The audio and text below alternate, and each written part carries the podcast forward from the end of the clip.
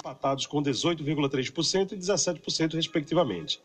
O delegado João Lins, né, que eu acho que ele não é do PRTB, né? o delegado João Lins não é do PRTB, se não me falha a memória. Né? A convenção aconteceu ontem à noite do delegado João Lins, bem como a do deputado estadual Sivaldo Albino. Né? E a, hoje deve acontecer a, a, convenção do PTB e que deve confirmar, portanto, o nome do doutor Silvino Duarte à disputa da prefeitura aqui de Garanhuns. Os dados, portanto, foram apontados com o delegado João Lins, uh, aparecendo com 4,5% das intenções de voto, enquanto que Paulo Camelo, do PCB, aparece com 3%. Givaldo Calado, do Avante, apareceria, portanto, nessa pesquisa com 2,5%. Mas ontem à noite, durante a convenção do deputado estadual Sivaldo Albino, o uh, empresário Givaldo Calado declarou apoio, portanto, à candidatura do deputado Sivaldo, né? Portanto, abrindo mão de se lançar candidato o empresário Givaldo, gente, né? Deixar isso bem claro, tá bom? Então, a Givaldo vai apoiar a candidatura de Sivaldo. Já na espontânea, modelo pelo qual o entrevistado é estimulado a lembrar o nome do candidato com, ou melhor, sem o auxílio da lista, contendo todos os postulantes, Silvino Duarte também lidera com 16,5%, seguido de Sivaldo Alvino com 8% e Zaqueu Naum com 7,5%. O delegado João Lins aparece com 0,8%, Paulo Camelo com 0,5%. Neste cenário, brancos e nulos somam 118% e indecisos sobem para 50,2%. Né? O levantamento, o levantamento foi a campo entre os dias 12 e 13 deste mês, sendo aplicados 400 questionários, com margem de erro de 4,9 ponto percentual para mais ou para menos, e um intervalo de confiança de 95%. A modalidade de pesquisa adotada envolveu a técnica de survival, né, como queiram, e que consiste na aplicação de questionários estruturados e padronizados a uma amostra representativa do universo da investigação.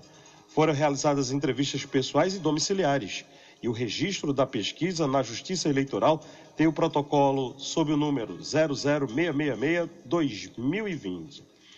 No quesito rejeição, Sivaldo e Silvino, nesta ordem, aparecem empatados, nos entrevistados, 14,5% disseram que não votariam de jeito nenhum no candidato do PSB, enquanto que 13,3% afirmaram que não votariam de jeito nenhum no candidato trabalhista. Paulo Camelo vem em seguida com 13%, o delegado João Lins tem 7,5%, Givaldo Calado aparece com 6% dos que disseram que não votariam nele, em hipótese alguma, e 4% se manifestaram dessa forma em relação à candidatura do vereador Zaqueu. Estratificando a pesquisa, Silvino tem suas melhores taxas de intenção de voto entre os eleitores com renda familiar, até dois salários. Né? Jazaqueu tem suas maiores percentuais de indicação de voto entre os eleitores mais jovens e faixa etária de 16 a 24 anos. Sivaldo né, tem suas melhores indicações de voto entre os eleitores com grau de instrução superior e os eleitores com renda familiar acima de cinco salários. A avaliação, portanto, da pesquisa não levou em consideração o apoio do prefeito Isaías Regis a qualquer uma das candidaturas. Lembrando que o prefeito já declarou apoio, claro, também, já que ele é também do mesmo partido, à candidatura do ex-prefeito Silvino Duarte. O Instituto Opinião levantou o grau de satisfação dos entrevistados em relação aos três níveis de poder: federal, estadual e municipal. Entre eles, né, o prefeito Isaías Regis, do PTB, cuja pesquisa não foi averiguada ao seu nível de influência no apoio a Silvino, é que detém a maior aprovação. Entre os entrevistados, 60% disseram que aprovam a administração do prefeito Isaías Regis e 30,5% desaprovam.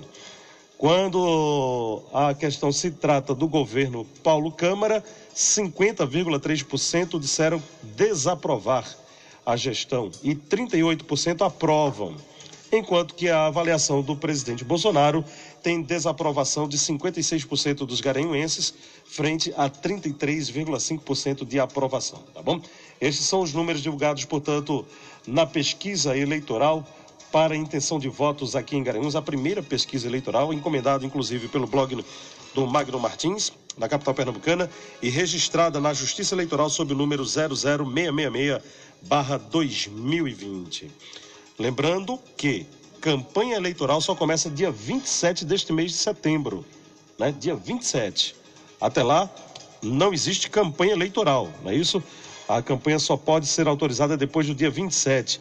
E o horário eleitoral começa nas rádios e emissoras de TV no dia 9 de outubro, rapaz. E segue até o dia 13 de novembro, tá bom? 9 de outubro até o dia 13 de novembro, portanto, o horário do guia eleitoral nas eleições deste ano. Bom dia, Marano. Bom, feito o registro, são agora 11 horas e 57 minutos.